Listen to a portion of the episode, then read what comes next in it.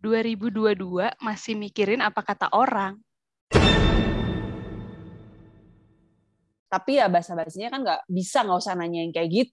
Uh, pengen gue colok mata ya kesel banget gue. Tapi buat aku itu itu uh, ide yang bagus.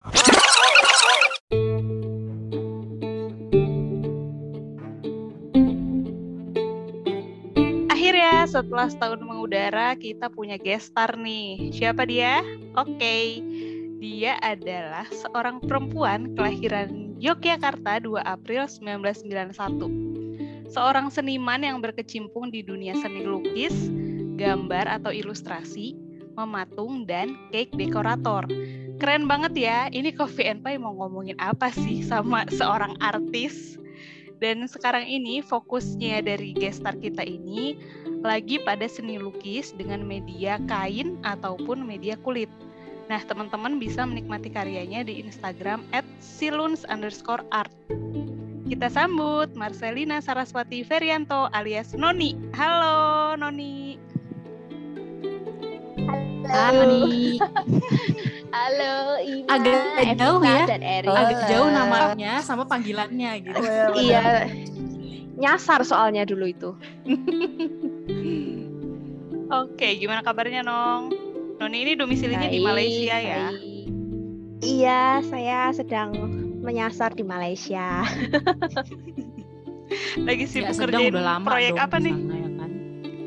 Uh, sekarang sekarang sih sebenarnya lagi mau uh, nutup komisi untuk orang order dulu karena mau fokus sama karya pribadi dulu sementara gitu. Ya, bikin organik konten, Noni. iya. Udah kelamaan uh, ngerjain orderan jadi kayak isi kontennya agak berantakan. Oke, okay, oke. Okay. Tapi Noni ini oke okay banget lah. Aku pernah pesen masker dilukis pakai tangannya dia tuh, aduh keren banget. Iya ya, dia tuh kasih, spesialis gambar itu pakai tangan loh ya, bukan pakai mm -mm, apa namanya jadi bener -bener digital ya, Nong ya. ya. Ya tuh, saya melakukan tradisional art. Memang dari dulu sukanya yang tradisional gitu. Walaupun sebenarnya digital lebih lebih convenience untuk dipakai sih. Cuman ya emang kalau udah seneng susah. iya, seninya kan di situ ya. Iya, selera sih sebenarnya. Oke, okay, by the way, ini kita mau ngomongin apa sih sama Noni? Ih, topiknya seru nih. Um, ngomongin karena karena Noni ini latar belakangnya adalah apoteker ya sama kayak gue ya. Sama kayak lo ya. Kita seangkatan tapi kita nyasar di dunia freelancer. Nah dan bakal ada cerita Betul seru sekali. dari Noni yang terdengar seperti drama tapi ini adalah realitanya. Seperti apa ceritanya? Tunggu dulu. Sebelum kita masuk ke inti nih gue mau nanya dulu nih sama kalian-kalian. Pertanyaan pemanasan dulu lah ya Nah, buat kalian bertiga nih ya. Kayak olahraga ya. iya nih, pemanasan dulu. pemanasan. Sebelum inti. Aduh. Pernah nggak sih uh, dapet omongan orang gitu ya? Dengar omongan orang yang kalian tuh ngerasa kalau omongan itu tuh nyakitin banget perasaan kalian. Terus waktu itu tuh nanggepinnya gimana gitu. Erin dulu kali sebagai konten kreator yang sering viral viral dan sama, sering dibully agak-agak ini pedes ya. sama netizen nih. Apa Rin? Iya benar juga. Aku sering dengerin juga di Coffee and Pie nih. Jadi penasaran.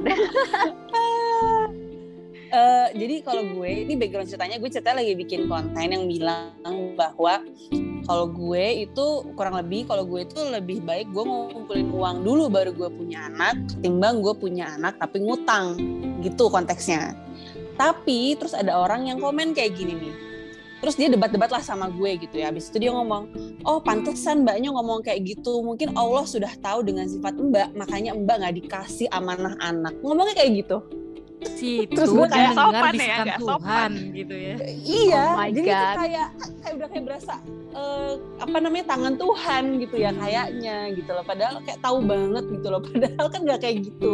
Karena ya tiap orang kan beda-beda. Ada yang memang uh, apa namanya yang, yang penting punya anak gitu kan. Tapi kalau gue nggak kayak gitu gitu. Dan memang gue kan santai makanya memang ya biasa-biasa aja belum punya anak ya biasa-biasa aja santai. Cuman itu lumayan sih dan yang gue lakukan waktu itu gue bikin video deh. Gue bikinin video biar orang ngebela-bela gue kan. Maksudnya kayak karena kan orang pasti kayak gila tuh mulutnya gitu kan. Gila tapi memang akhirnya setelah gue bikin video kayak orang-orang juga uh, apa ya komennya bagus-bagus. Iya ya nggak. Ya pokoknya menyenangkan gue lah. Jadi kayak wah memang omongan orang itu ya nggak bener gitu loh maksudnya gitu. Itu kalau gue tuh yang menyakitkan tuh itu lumayan. Oke okay, kalau parah sih itu apa, parah. Mm -mm. Kalau gue ya, kalau gue tuh omongan orang yang paling pedes yang gue tuh sebenarnya udah kayak kenyang dan enak juga sih gue dengerin itu tuh. Orang tuh sering banget body shaming gitu loh. Ya gue emang gendut sih, cuma maksud gue uh, dan itu tuh gue yang masih ngena banget ya. Kan orang sering bercanda, oke okay lah sometimes gue gak masalah dengan uh, body shaming itu kalau dia deket sama gue, tapi kalau orang yang gak deket sama gue tuh kayak gue pernah inget dua kali dua orang cowok ya. Dan itu tuh salah satunya adalah pernah jadi orang terdekat gue dan mereka tuh kayak body shaming gue gitu loh kayak apa ya namanya kayak aib banget gitu loh gue gendut. Padahal kan kayak lo ngasih makan gue men. Kenapa ngatur-ngatur banget? Gitu loh. Gue juga makan pakai duit gue sendiri gitu kan. Terus gue kalau ada apa-apa juga gue ditanggung sama asuransi lu kagak bayarin gue juga kalau sakit. Kenapa lu ribet banget? Gitu. Itu, itu sih yang tuh kayak gimana tuh? Dia ngomongnya gimana? Jadi ada cowok gitu kan dia ngomong kayak gini. Gue nggak seberapa deket sama dia nih. Tiba-tiba dia ngomong kayak gini kamu nggak mau apa langsung kayak orang lain. Terus kayak what the oh my god. Kenapa? Ya males banget itu dan itu cowok dan itu cowok. Itu kayak uh pengen gue colok mata ya kesel banget gue. Itu gitu loh. Jadi kan kayak ih males banget gue ya. Gue langsung gue langsung di depannya dia tuh langsung gue jawab kayak gini. Lah apa urusannya sama emas? Gue juga nggak mau kali temenan sama lu gue bilang kayak gitu. Gue tinggal pergi abis itu. Gue tuh nggak kenal deket iya gue nggak kenal deket sama dia gitu gue lagi bercandaan sama temennya yang lain satu ruangan terus tiba-tiba dia ngomong kayak gitu sama gue. Kamu nggak mau apa langsung kayak teman-teman kamu yang lain? Kayak lah ngapain lu? Males banget gue. Itu sih Aduh. yang omongan yang nggak pakai babi bu gue beda kalau sama orang-orang yang udah akrab sama gue. Gue nggak akan uh, sakit hati juga digituin gitu kan. Karena pasti gue balas juga gitu. Apa yang bisa gue katain dari lu gue katain juga gitu kan. Biar impas ya satu-satu gitu kan. Tapi kalau orang yang nggak deket kan kayak langsung ini ya ngena gitu kan di tempat sasaran gitu kan. Ya gue sih jawab aja kayak gitu. Gue pokoknya gini deh. Selama lu nggak ngasih gue makan lu tuh nggak berhak men body shamingin gue. Uh, emang lu tuh udah paling cakep banget gitu ya sedunia gitu kan. Ya gitulah gue males ngaca dong mas gitu ya. Iya ngaca. Dengernya kan? Tampol aja fit. Iya pengen gue tampol tuh orang. Kalau Noni gitu gimana deh kalau gue kalau aku sih sebenarnya kalau dibanding apa yang dialamin Evita dan Erin mungkin nggak nggak pernah sampai ngalamin yang benar-benar kata-katanya itu nyakitin sampai misalnya benar-benar sakit hati tuh kurasa enggak ya? Atau mungkin emang aku orangnya cuek kali ya? Cuman ada uh, omongan yang aku paling nggak suka itu adalah uh, omongan yang selalu ngomong kayak oh kamu tuh bisa bisa ngerjain itu semua bisa bikin seni bisa bikin itu itu kan kamu kan bakat jadi kayak apa pun yang aku udah lakuin, aku mau latihan berapa puluh tahun, satu hari berapa jam ngabisin waktu, juga semuanya bilang, oh kamu pasti bisa, kan kamu bakat, selalu kayak gitu. Dan aku nggak nggak ngerti ya, maksudnya orang-orang uh, mungkin suka salah paham kalau ngatain, uh, oh kamu berbakat itu pada suatu kondisi tertentu itu bisa merupakan suatu pujian, tapi masalahnya ketika pernyataan itu digunakan untuk uh, seolah-olah me menjustifikasi saat itu yang selalu dibandingkan sebenarnya adikku sih. Menjustifikasi adikku yang misalnya sebenarnya karena dia males dia nggak ngapa-ngapain itu selalu apa-apa aku yang disuruh dengan alasan seperti itu misalnya. Kamu lebih bisa itu kan wajar aja kamu kayak gitu kan kamu bakat kan seolah-olah semua hmm. itu aku dapatnya tuh gratis gitu loh maksudnya paham, paham, kayak paham, paham. nggak hmm. perlu berusaha oh ting gitu tiba-tiba aku bisa padahal kan sebenarnya hmm. enggak walaupun kalau mau dibilang ya ya bakat memang membantu tapi kan juga dibutuhkan usaha dibutuhkan latihan juga nggak bisa kalau aku diem doang ya itu semua nggak akan terjadi gitu Iya, bakat itu kan ada karena itu tuh ada effort berusaha untuk bisa gitu. Nggak mungkin tiba-tiba nggak pernah nyoba, nggak pernah latihan, terus tau-tau bisa bisa kayak gitu ya mungkin. Tapi kayak satu iya. banding seribu kali gitu ya. Harus iya, semua, juga semua, ya. Iya bener, kayak mm -hmm. mana ada semua orang yang berbakat tuh dia dari lahir udah diem aja tiba-tiba dikasih piano langsung jadi kan nggak mungkin sebenarnya.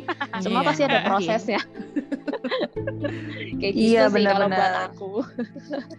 Tapi iya, kita misalnya belajar bahasa juga misalnya bisa nih kayak gue lah dulu belajar bahasa Perancis kan pas kuliah bisa uh -uh. dapat A tapi nggak diasah nggak dipakai lagi ya hilang sampai sekarang. Pas ke Perancis kagak kagak inget Bye. lagi ya? Nggak ada. Iya kan? Iya kan? Gitu, sampai dapat A juga juga susah gitu kan? Maksudnya udah iya. pasti baca dengerin udah apa semua dilakuin nggak terus oh Erin nih emang mungkin bakatnya bahasa ya? Dikirain dikirain lu diem aja tidur gitu terus tiba-tiba bisa bener tiba-tiba bonjour bla bla bla gitu, gitu. tapi emang bener ya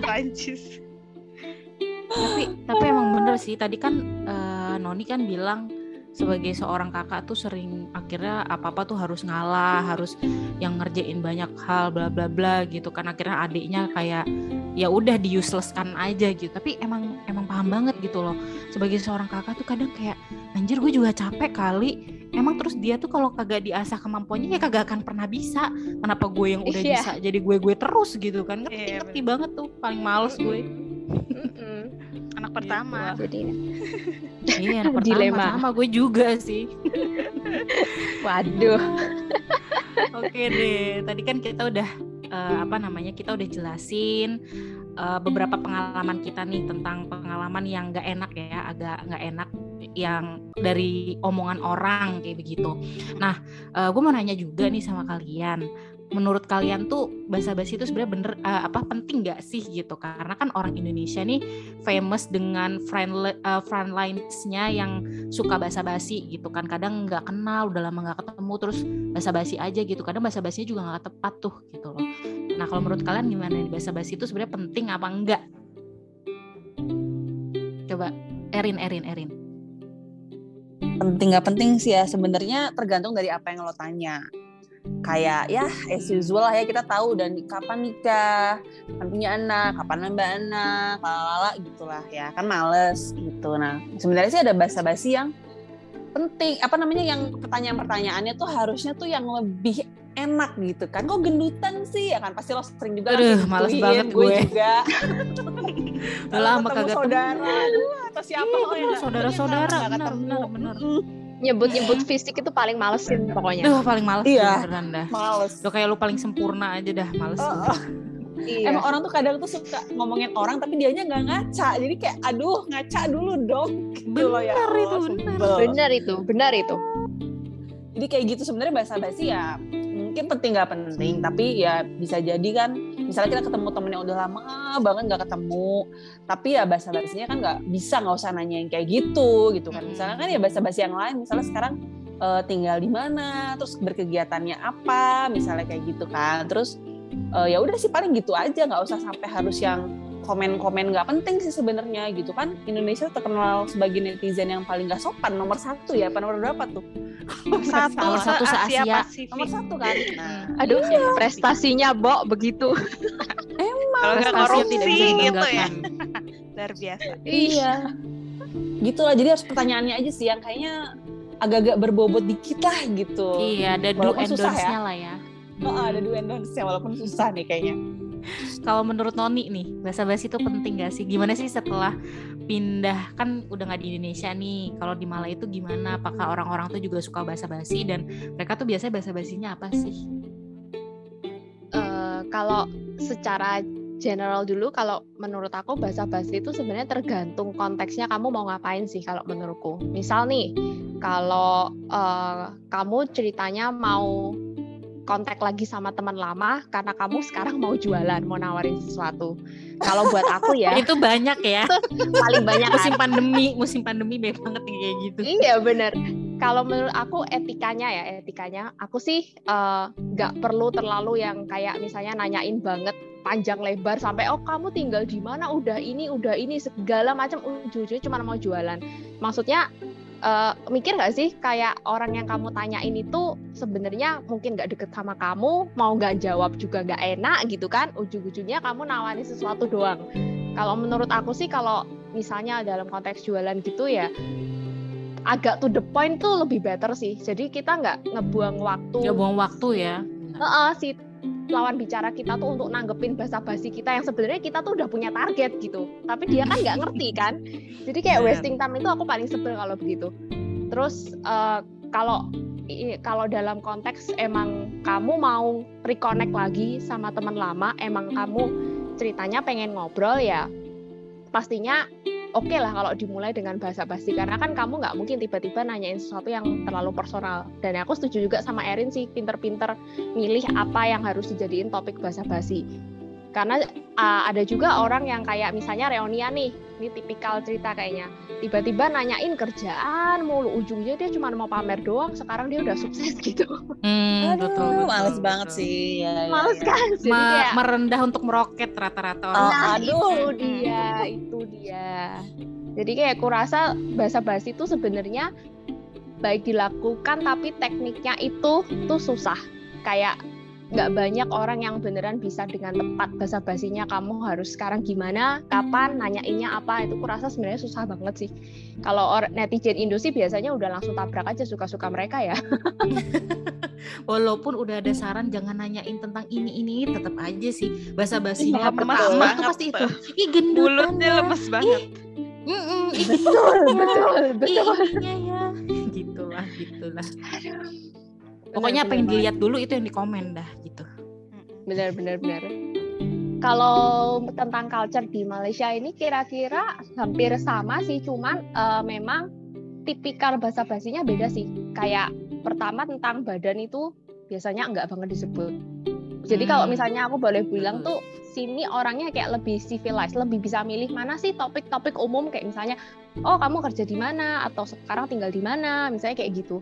Kayak aku ada komunitas di sini kan, aku sebagai foreigner, satu-satunya foreigner ada komunitas, ada orang Melayu, ada orang Chinese, ada Indianya juga gitu. Dan rata-rata mereka tuh nggak pernah gitu kayak nanyain kayak yang biasanya netizen Indo nanyain gitu loh. Beneran mereka tuh nanyain bahasa basi ya umum ya umum yang yang kamu jawabnya pasti enak gitulah pokoknya. Yang normal dan bisa membangun komunikasi lebih iya. baik lagi gitu lah ya. Nggak nyakitin iya, cuma, gitu. Benar benar. Cuman emang satu perbedaan besar ya. Di sini memang orangnya terus terang aja tuh nggak sekepo Indo sih uh, ibarat kalau kalau misal nih, misal Indo itu kan uh, rata-rata solidaritasnya um, majority kan tinggi ya. Misalnya kayak tinggal bareng, kalau ada apa uh, ada misalnya maling, eh semua mau keluar gitu kan ngejarin. Emang sih di sini tuh emang lebih kepo kayak itu gitu. buat bukan buat ngejar tapi buat ngambil video uh, uh, uh. di lo ya kepo atau mau ngapain gitu kan kalau di sini tuh emang orangnya lebih cuek kayak misalnya kalau ada apa rame-rame gitu ya mereka lihat tuh tapi nggak sampai berhenti ibaratnya kalau rame-rame di jalan orang Indo tuh sampai berhenti semua gitu turun dari kendaraan ngeliat gitu kan kalau di sini paling cuman ya uh, masih nyetir agak pelan ngeliatin tapi ya udah tetap jalan gitu loh hmm. kurasa tingkat kecuekan ini yang mungkin membuat mereka juga males kalau mau nanyain terlalu personal karena mereka emang nggak pengen tahu gitu loh dan nggak akrab dan merasa nggak perlu tahu juga. Sebenarnya nggak perlu tahu juga gitu. Rasa itu sih mungkin. Iya ya ya oke sih ya berarti di sana lebih lebih civilized ya benar kata Roni kayaknya ya kelihatannya. Iya. Bahasa basinya lebih... kayaknya berarti lebih smart gitu kayaknya mungkin milih-milihnya. Betul. Mm -hmm. uh -uh, lebih cuek gitu. Aku udah tinggal di sini uh, sebelum aku merit aku kerja di sini dulu kan suami aku juga dulu kerja di sini kita belum merit satu apartemen nggak ada yang komen bodoh amat siapa yang mau tanya udah berapa tahun by the way tinggal di sana berarti uh, kalau akunya sendiri di total total mm. nih udah hampir tahun ketiga tapi kalau suamiku ini sudah mungkin 12 tahun 11 atau 12 tahun di sini wah iya iya betah ya di sana ya udah lumayan Hmm, betah hmm. banget. Uh -uh. Iya, daripada di sini lah ya. Aduh, gimana nah. ya? Ups. Aduh, nah terus filternya gimana nih? Kalau misalnya kalian tuh nanggepin omongan orang tuh seberapa? Kan memang ada katanya ada yang omongan orang tuh baiknya didengar ada juga yang memang ah nggak bisa didengerin sama sekali lah gitu omongan-omongan yang kayak gitu gitu nah filternya kalau kalian gimana dari Ima dulu deh kalau Ima gimana ngefilternya yang dengerin tuh yang gue, komen kayak gimana gitu gue sih semua gue filter kayak iya even dong. itu Buset, di blog itu mah. oh iya di blog dong jadinya mak Iya enggak, jadi ya gue saring lah. Namanya kan filter ya, namanya filter ya, namanya saring. Itu Erin yang suka ngeblok orang mah Erin, Iya. tahu gue. Oh ternyata Erin. ngeblok dan nge-mute ya Nah, kan Erin. kan ngaku sendiri. mantap Oke, jadi kalau gue tuh ya even itu emak gue sendiri gitu ya, kalau udah mulai yang ngatur-ngatur terus eh, udah mulai menjurus-menjurus untuk gue melakukan gue nih. hal yang tidak sesuai dengan hati nurani itu pasti ya udah oke karena ya apa namanya ya orang tua ya omongan orang tua gue tampung Hmm. tapi gue pikirkan dulu gitu nggak yang terus oke gue akan menuruti kata-kata orang tua bla bla bla bla gitu. Mm-mm. kalau itu baik oke dijalanin. Kalau enggak dan gue ya itu tadi nggak sesuai sama kata hati ngapain gitu kan. Apalagi kalau orang baru yang kayak gue pernah tuh jadi ada baru kenal gitu kan Eh, Mm-mm. dia tuh mijet anak gue tukang pijet gitu. Terus nanya-nanya nanya-nanya gitulah awalnya biasa kan basa-basi eh, apa lulusan mana eh dulu kuliahnya di mana gitu kan. Terus eh, apa apa eh, jadi apoteker gitu kan udah jadi apoteker habis itu kerja di mana dulu di ini. Terus sekarang sekarang ibu rumah tangga gitu. Terus dia tuh kayak langsung yang kenapa nggak buka apotek aja? Bla bla bla terus cerita lah rekan-rekannya ada yang apa namanya punya apotek terus duitnya banyak endebre endebre gitu kan. Kayak, kayak langsung yang ya udah itu cuma masuk telinga kanan keluar telinga kiri gitu kan. Ngapain gitu loh dengerin gitu kan. Terus kayak yang saudara-saudara gue nyuruh-nyuruh gue jadi PNS lah itu sih udah gue anggap angin lalu gitu karena memang bertentangan sama hati nurani gue gitu. Dan kadang malah gue tuh lebih ngedengerin saran dari orang-orang yang benar-benar deket sama gue dan tahu banget gitu gue kayak gimana orangnya. Bukan orang yang baru ketemu terus atau enggak yang saudara atau temen yang ketemu sama gue tuh setahun sekali aja belum tentu ngobrol atau chat aja nggak pernah eh terus tiba-tiba ketemu dia ngomong sotoy-sotoy nyuruh-nyuruh gue komentar ini itu kan males dong gitu kan ya apalagi dia Males cuma lihat itu gue mah. di medsos gitu jadi kalau gue sih ya itu semua akan gue saring semua disaring ya kalau Evita disaring. gimana Evita Kalau gue sih sebenarnya kurang lebih kayak Ima sih. Gue apa-apa juga gue saring gitu. Bahkan Hmm. mungkin ada yang nggak langsung gue saring udah aja lewat gitu. Ya contohnya yang kayak tadi Ima bilang buat orang-orang yang emang nggak deket juga gitu sama kita. Jadi gue juga nggak pengen terlalu ambil hati ya. Pokoknya kalau gue sih eh, selama itu bagus buat gue gue ambil gitu kan gue dengerin gue ikutin. Misalnya contohnya kakak sepupu gue tuh sering banget ngomongin gue ayo kuliah lagi ayo kuliah lagi kayak gitu. Oh ya oke. Tapi kayak misalnya sama yang tadi Ima contohnya juga nyokapnya misalnya ngomong apa apa, tapi nggak sesuai hati nurani ya ya udah gue dengerin dulu gue pertimbangin. Kalau menurut gue nggak sesuai sama pendirian gue ya nggak gue lakukan gitu. Karena gimana pun kita ini makhluk udah dewasa ya umurnya aja udah tua gitu menurut gue Nah, jadi kita tuh bebas untuk memilih menentukan pilihan hidup kita. Omongan orang lain tuh cukup jadi pertimbangan aja, nggak nggak harus kita ikutin karena yang ngejalanin kita. Jadi so what gitu. Mereka mau ngomong apa aja itu terserah gitu ya. Selama eh, lu bisa pilah-pilah sendiri mana yang mau lu dengerin, mana yang enggak, ya udah gitu. Karena menurut gue kalau terlalu didengerin semuanya itu yang ada lu malah stres gitu loh. Jadi mendingan ya lo lakukan aja apa yang menurut lo baik buat diri lo. Udah gitu aja sih kalau gue. Oke, ini obrolan kita makin panas nih kayaknya ya. Emang kalau udah bahas netizen itu tuh suka berapi-api gitu ya. oh yo dong Tapi nih ya, itu kan kita yang model-model karakternya tuh udah macam singa begini kan, singa betina. nah di Ribun. di luar sana itu banyak banget orang-orang yang nggak bisa kayak kita gini, macam cuek, terus speak up gitu kan. Masih banyak orang yang overthinking sama perkataan orang lain, dikit-dikit kepikiran. Terus ya tadi Evita bilang pada akhirnya dia stres sendiri karena dia menjalani kehidupan yang bukan dia pengen gitu, tapi nurut apa kata orang terus gitu kan. Nah sekarang kita bakal dengerin cerita Noni nih. Dia ini kan tadi udah gue ceritain ya backgroundnya sama kayak gue apoteker yang jadi freelancer.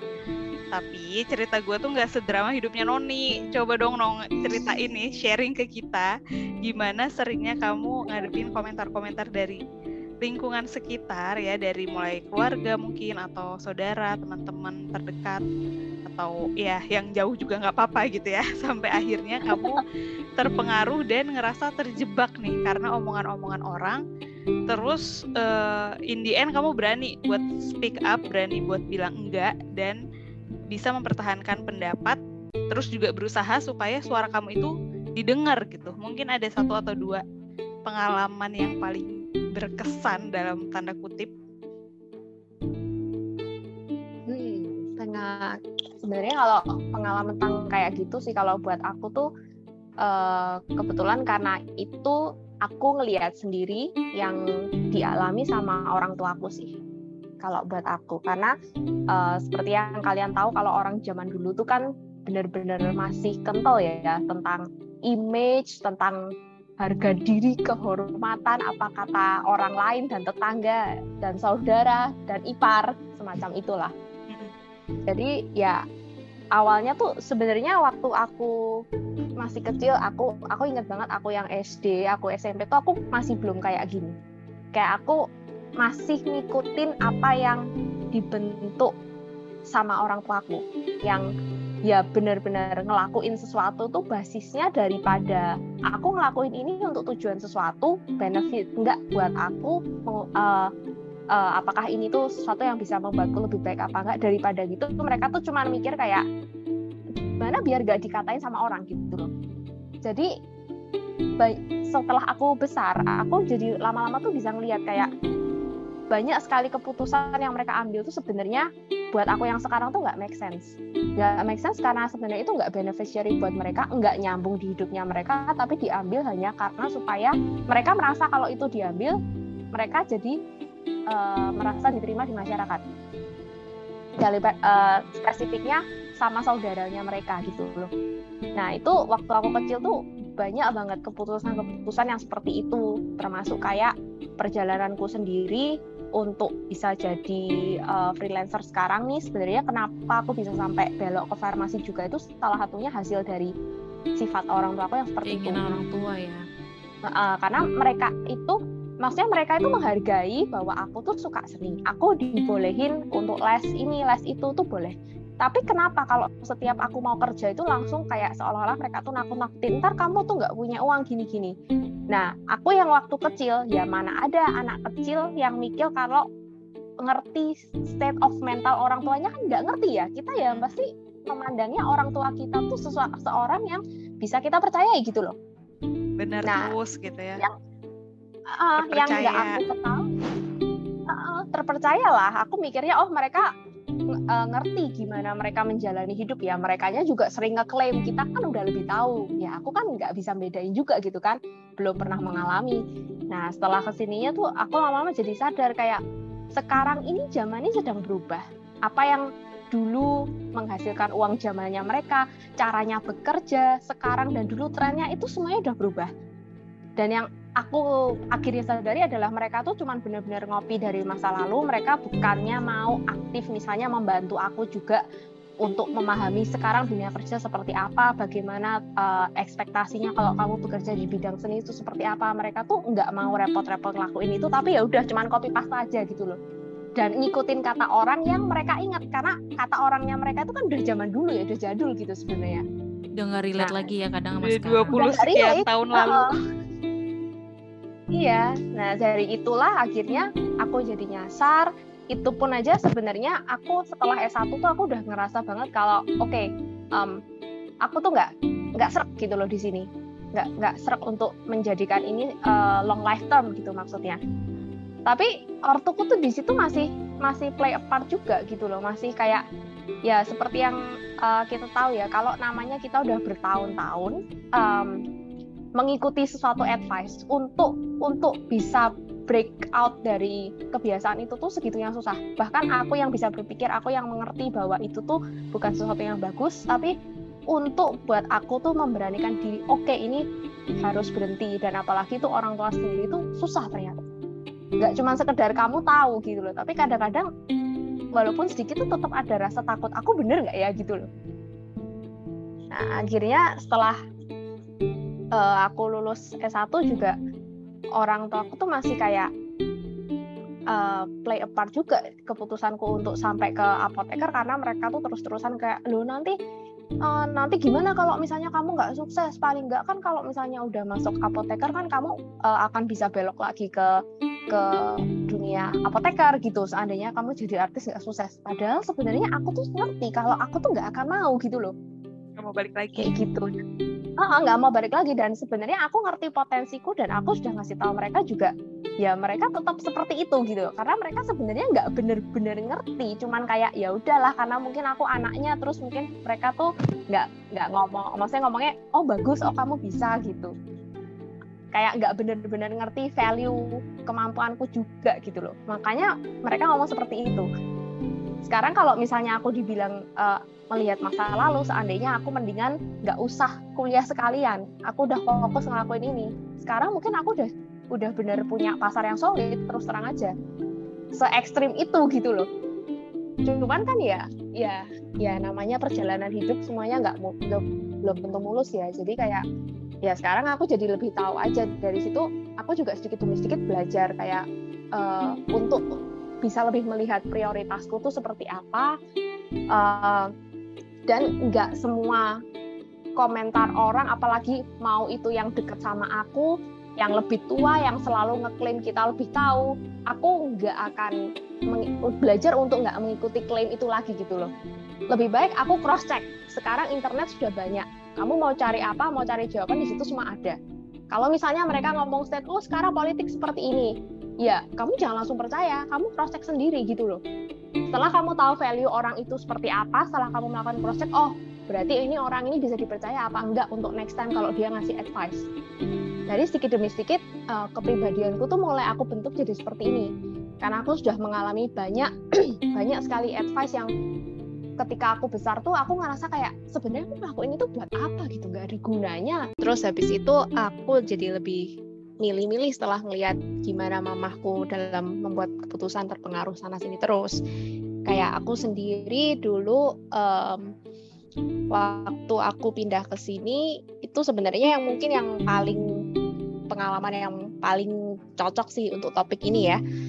Karena dulu kan aku sempat kerja di Malaysia itu selama satu tahun dan waktu itu sebenarnya aku ngelakuin itu karena aku ceritanya mau penjajakan dulu juga supaya aku nggak LDR sama uh, calon uh, suamiku yang sekarang gitu. Karena dulu dia kan domisilinya di Malaysia susah susah banget kalau mau ngerti gimana orangnya kayak apa. Cuman bisa ketemu setahun tiga kali gitu. Akhirnya aku mutusin ya udah sekalian cari kerja di situ toh. Kalau aku nikah sama dia aku harus pindah ke Malaysia juga mau nyicil cari kerjaan gitu. Nah itu waktu mau tinggal di sini tuh ya sempat ada problem seperti biasa orang tua aku juga pengennya um, aku tinggalnya terpisah kayak gitu dari dari calonku. Cuman sekarang masalahnya di sini kan kita nggak ada siapa pun yang kenal sama kita dan dengan tinggal bareng tuh kita satu ngehemat uh, ongkos sewa, terus kedua transportasi juga jadi lebih hemat. Bayangin kalau misalnya kita tempatnya beda, jadi kalau mau apa-apa harus saling mengunjungi, transport lagi, terus habis itu rentnya jadi dua kali dan itu juga bukan uang kecil gitu loh. Terus Aku kamu tuh nggak apal jalan. Nah, itu dia, itu dia itu yang parah juga. ya, Dan akhirnya ya nanti wasting time. Yo, ai. ya, itu akhirnya aku uh, berdebat panjang banget sih. Papaku sih itu bener-bener kayak uh, nekenin kayak ntar mau diomongin apa gitu ya udah akhirnya karena aku udah nggak bisa mengubah pemikiran mereka dengan kata-kataku ya aku bilang gini aja ya udah kalau misalnya emang kalian um, nggak bisa mengerti dan menerima keputusanku, ya ntar tinggal aku bohongin aja gitu. Aku tinggal bilang aja tinggalnya tempatnya beda, ntar di sini aku nyewa bareng selesai. aku gituin. Terus karena ya attack lagi. Akhirnya akhirnya dari situ mereka udah nyerah sih kayak ya ya udah mau diapain lagi? Kalau aku udah bohong di sini mereka mau ke sini terus mau apa gitu? Mau drama mau narik narik aku? Kayak ya untungnya sih mereka nggak nggak go that far ya gitu.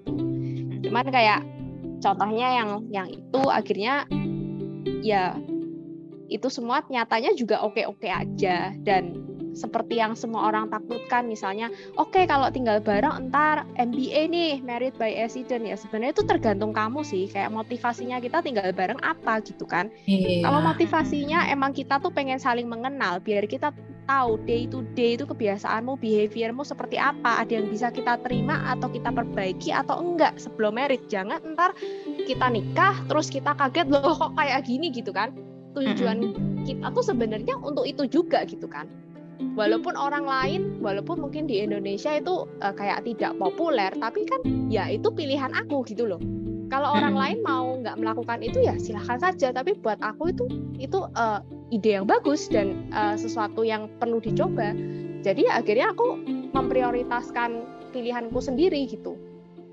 Kalau misalnya yeah, ada iya. yang mau komen ya silahkan aja nggak masalah juga gitu dan gak terbukti gak juga, juga ya gitu. kamu nggak uh -uh. MBA hmm. gitu kan karena uh -uh. karena orang-orang itu apa ya pikirannya itu negatif banget gitu loh karena kan belum tentu iya. ya karena kan tiap orang itu uh, tinggal bareng ya maksudnya gini ya kalau dia udah memutuskan kayak gitu dia udah udah ngerti konsekuensinya apa dan dia pasti udah uh, mempersiapkan semuanya lah gitu kan ya emang nggak semua orang bisa kayak begitu sih tapi kalau kita udah mempersiapkan dengan baik kan ya belum tentu omongan lu itu buk, apa belum tentu jadi kenyataan. Kan lu bukan gue gitu. Kalau lu mungkin kayak begitu gue belum iya. tentu gitu kan. Iya. Tuh lu kali gue mah enggak gitu kan. Mm -mm, mm -mm. bener banget. Makanya dan dan ya gimana ya maksudnya orang-orang zaman sekarang itu bahkan setelah menikah pun nggak semuanya pengen punya anak kan. Ya emangnya aku garis keras yang pengen punya anak gitu kan. Kan itu kan juga ada faktor lain juga gitu loh. Hmm Kayak mereka tuh mungkin mikirnya ya, oh kalau orang tinggal bareng tuh berarti ya isinya setiap hari mikirinnya gitu doang. Ya elah. Ya kan ya itu mah lu kali mesum pada mesum. Iya. Makanya ya, itu makanya mah. kenyataannya setiap hari semuanya kerja pulang malam. Emang masih ada tenaga? Ya mana bisa harus beresin rumah, harus cuci piring. Coba sekarang yang udah berumah tangga lebih ngerti kan jadinya.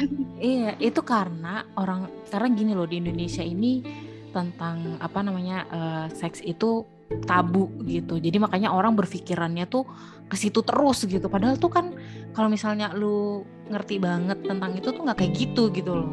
Iya, makanya itu. Hmm. Karena terlalu ditabukan jadinya orang menggebu-gebu banget gitu.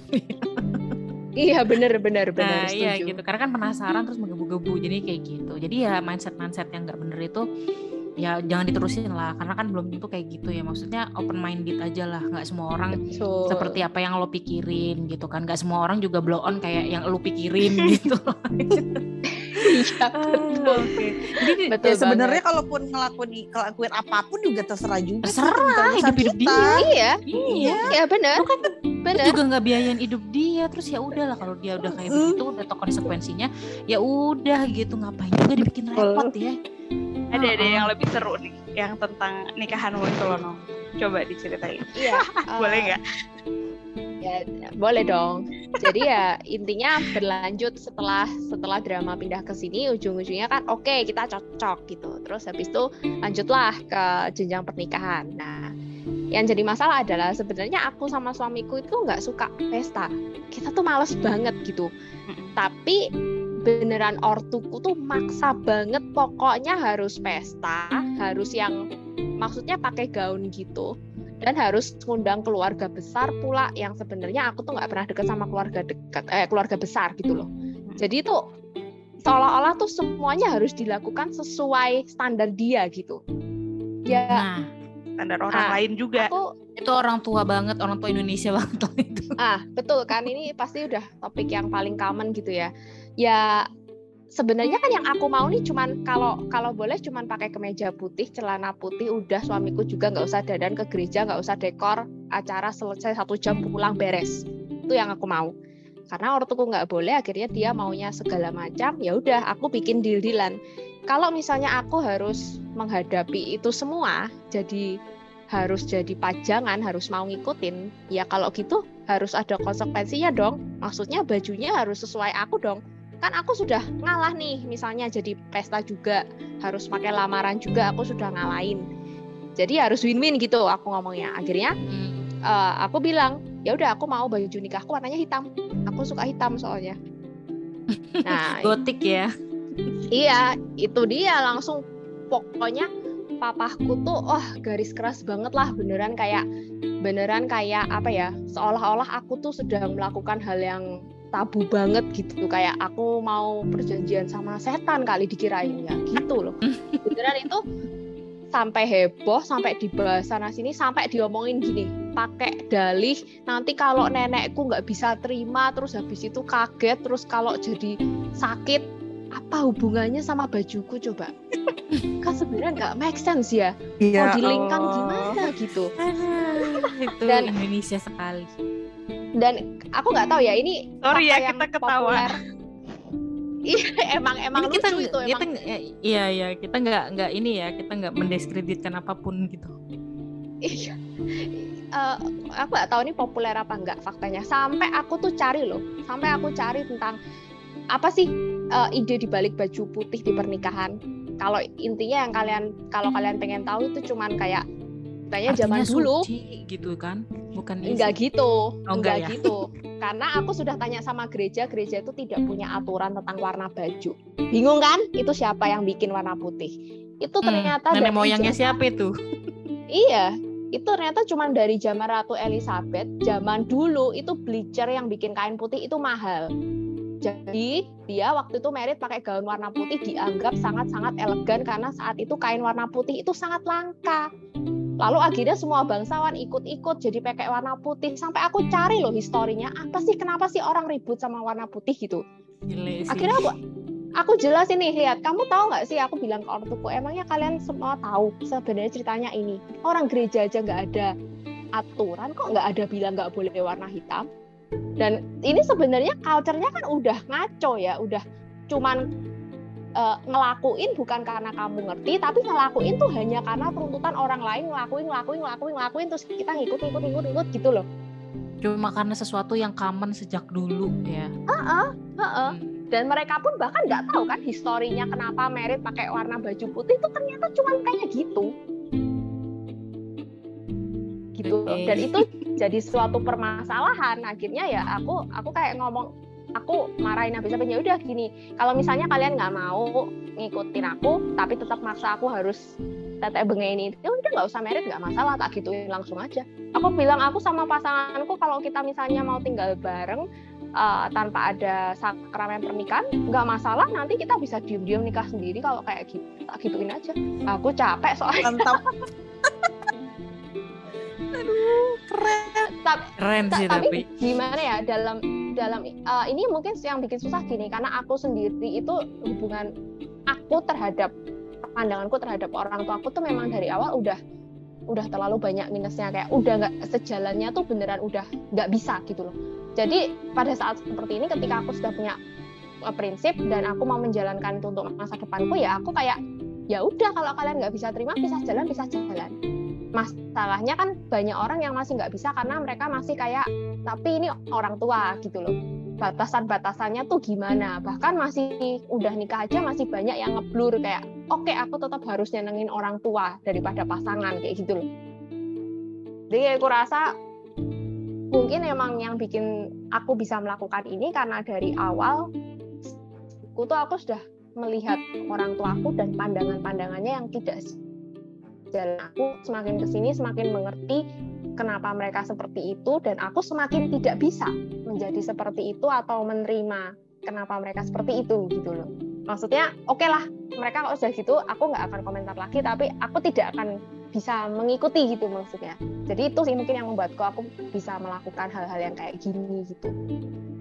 Hmm, ya ya ya. Paham sih paham banget. Jadi emang mungkin uh, apa yang disampaikan ini mungkin nanti yang dengerin podcast kita pun pasti ya banyak beropini ya. Pasti banyak yang mikir kayak ih gila lu kayak gitu nggak boleh tau orang tua bla bla bla. Itu terlepas dari ini semua ya terserah lah pandangan orang masing-masing. Cuma maksudnya kalau gue boleh berpendapat juga nih kita itu uh, sebagai anak juga berhak loh punya pendirian yang berbeda dari apa yang dipikirkan orang tua. Karena kita nggak harus selalu uh, apa namanya nggak harus selalu setuju gitu loh.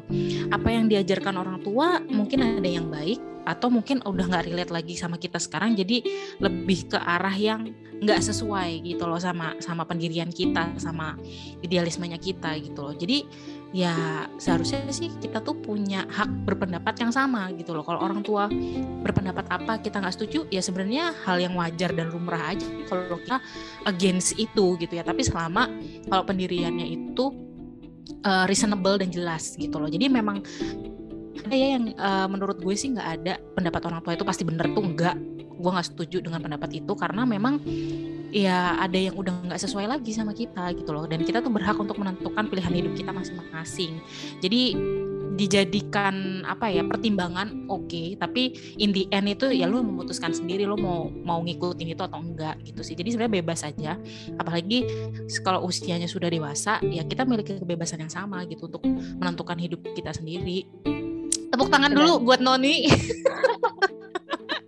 eh tapi Aduh. jangan salah loh jangan salah maksudnya aku nggak walaupun aku kayak gini aku nggak nggak apa ya nggak perang dingin loh sama ortuku maksudnya yeah, so far yeah. sampai sekarang it's it's okay okay aja kan kadang hmm. ada orang yang oh kalau aku mikirnya keras nih berarti aku nih forever tuh berantem terus nah itu Nah itu bilang gitu. Uh, uh, karena apa ya sebenarnya udah nggak zaman lagi ya kayak begitu nggak ada lagi mungkin masih ada orang tua yang saklek banget anaknya kalau dia bilang ah ya anaknya harus A mungkin ada yang kayak gitu. Cuma maksudnya menurut gue sih uh, menurut aku nih zaman sekarang tuh udah gak cocok kayak begitu. Emang semuanya iya. tuh udah kritis ya anak-anak zaman sekarang kan kritis gitu loh dan kita tuh bisa belajar dari banyak hal gitu loh. Uh, kalau orang tua bilangnya apa, kita juga udah bisa cari tahu. Yang tadi ini juga bilang kita bisa googling, kita bisa cari tahu ke sana ke sini kayak gitu kan. Segala sesuatu tuh kita udah bisa akses dengan gampang dan kita bisa tahu itu gitu loh. Jadi udah gak zaman lah kalau nggak sependapat sama orang lain terus akhirnya musuhan berantem apalagi juga sama orang tua kayak gitu. Bener bener banget. Mm -mm. Ya jadi uh, apa ya namanya kalau kalau uh, menurut pendapat aku nih uh, apa ya kita itu tidak bisa mengontrol apa yang berada di luar diri kita. Misalnya omongan orang lain perbuatan orang lain itu kita nggak bisa kontrol. Tapi ingat kita tuh bisa kontrol diri kita sendiri. Mana yang mau kita lakukan mana yang kita nggak lakukan mana yang mau kita dengar mana yang kita nggak mau dengar gitu loh. Jadi uh, apa ya kita tuh nggak nggak usah terlalu ribet gitu mengontrol orang lain kontrol aja diri sendiri. Karena kita nggak bisa kontrol orang lain gitu. Nah kalau boleh saran nih non tadi kan cerita udah panjang kali lebar ya gitu kan ada saran nggak nih buat kita kita supaya nggak terlalu dengerin omongannya orang lain nih? Terus uh, batasannya tuh sampai mana? Ke dan gimana ngurangin rasa nggak enakan sama orang lain? Tadi kan Noni cerita kalau uh, orang tuanya bilang apa terus Noni bisa jawab gitu loh. Nah itu gimana sih? Uh, berarti kan nggak ada lagi tuh rasa nggak enak nih gue berpendapat beda sama orang tua atau sama orang lain. Nah itu gimana coba sebenarnya yang perlu pertama dilakuin sampai sebelum kamu nyampe ke situ itu kamu harus dapetin value dari dirimu sendiri dulu. Kebanyakan orang nggak ngerti kayak aku kapan harus melawan karena dia sebenarnya tuh nggak ngerti apa yang bagus untuk dia apa yang sesuai dengan dia dia nggak ngerti. Karena ini setiap orang punya dan semua itu beda-beda. Prinsip itu nggak bisa kayak kamu ngambil template tuh nggak bisa. Nah kebanyakan orang tuh nggak menyadari hal ini nah yang kenapa aku bisa ngomong kayak gitu? Bisa ngomong ke ortuku bahwa aku mau seperti ini nggak ngikutin. Bisa nggak enak? Karena aku tahu aku seperti ini value yang aku ambil seperti ini aku sudah paham. Tapi kalau misalnya aku nggak ngerti apa-apa otomatis aku juga juga mau ngelawan sebenarnya beneran aku nggak enak atau aku bingung sebenarnya itu bener atau enggak untuk dilawan. Itu kan sebenarnya banyak poinnya yang terjadi gitu loh. Jadi kalau menurutku pertama ya kita harus pertama kita harus punya um, uh, pendirian dulu. Kita harus ngerti diri kita visi misi kita tahu bagaimana core pikiran kita. Ketika kita udah dapat itu semua baru kita uh, kalau emang itu udah dapat terus kita masih nggak enak nih. Nah berarti emang itu sesuatu yang harus kita ubah dengan latihan sedikit demi sedikit. Kalau misalnya kamu nggak suka ngapain, tapi kamu tahu itu penting buat kamu. Ya latihannya sebenarnya segampang itu, sama seperti kayak kamu mau mulai olahraga, kamu mau mulai diet, kamu mau mulai makan bersih. Sebenarnya caranya sama, dengan menyadari bahwa yang kamu lakukan itu tidak benar. Oh, mendengarkan orang lain terus atau e, ngikutin orang lain terus, nggak bisa nolak terus, itu tuh sebenarnya nggak sehat loh. Itu sebenarnya sebuah mental health issue gitu. Pertama kita hmm, harus mengakui itu dulu hmm. harus menerima dulu, harus tahu dulu, oh itu tuh sebenarnya nggak bagus. Karena ketika kamu nggak tahu bahwa itu adalah sesuatu hal yang salah, kamu nggak akan memulai perubahan. Wah, Jadi dari keren banget. Itu. Bener, bener, bener. Aduh. Jadi beneran kayak semuanya dari kamu, dari kita gitu loh. Nggak bisa orang lain tuh cuma bisa ngasih tahu, tapi yang bikin kamu berubah itu bener-bener personal journey banget ibarat aku udah ngoceh-ngoceh ngasih tahu orang lain ketika dia masih belum bisa menerima bahwa aku tuh sebenarnya harus ngelawan itu karena itu tuh bagus buat aku. Tapi dia memutuskan untuk nggak berani. Ya mau orang satu kampung ngasih encourage ke dia itu nggak akan berguna. Harus dianya sendiri yang menerima dan ngomong ke dirinya sendiri bahwa oke okay, aku tuh harus berubah seperti itu karena aku butuh untuk kesehatan mentalku. Aku butuh buat aku sendiri juga untuk perkembangan uh, mentalku juga jadinya aku harus melakukan itu itu harus dimulai dari itu juga kalau kamu udah mulai dari seperti itu kamu ngelakuin sekali, dua kali, tiga kali sesuai angkanya, nanti lama-lama kamu akan makin terbiasa. Sisanya tinggal pembiasaan. Gitu sih. Oke, jadi kalau misalnya masih ada mental block, itu mau gimana pun kita merasa kalian tuh nggak benar gitu, tapi tetap aja nanti kita ujungnya ngikutin lagi gitu kan. Karena benar something di diri kita belum bisa apa ya menerima itu gitu dan menganggap kalau ya udah deh gue dengerin aja apa kata dia ntar kalau gue kalau gue nggak dengerin salah lagi gitu kan jadi kayak nggak punya pendirian sendiri gitu kan ya nah itu iya. dia betul betul Oke, ini luar biasa banget ya pembahasan kita. Gimana uh, Ibu Erin? Sudah terinspirasikah untuk menghadapi netizen-netizen? di luaran sana. Kalau tetap ya udah doh di blok aja. ya setuju suka Ibu blok, Arin. Blok dan mute ya. Capek, iya notifnya betul, udah gue matiin kan sekarang. Jadi nggak ada notif lagi tuh. Iya, Bye. Keren banget nih kita mengawali Februari keren. 2022 dengan pembahasan tentang lo yakin nih tahun ini masih mau dengerin apa kata orang terus gitu kan? Enggak, gue.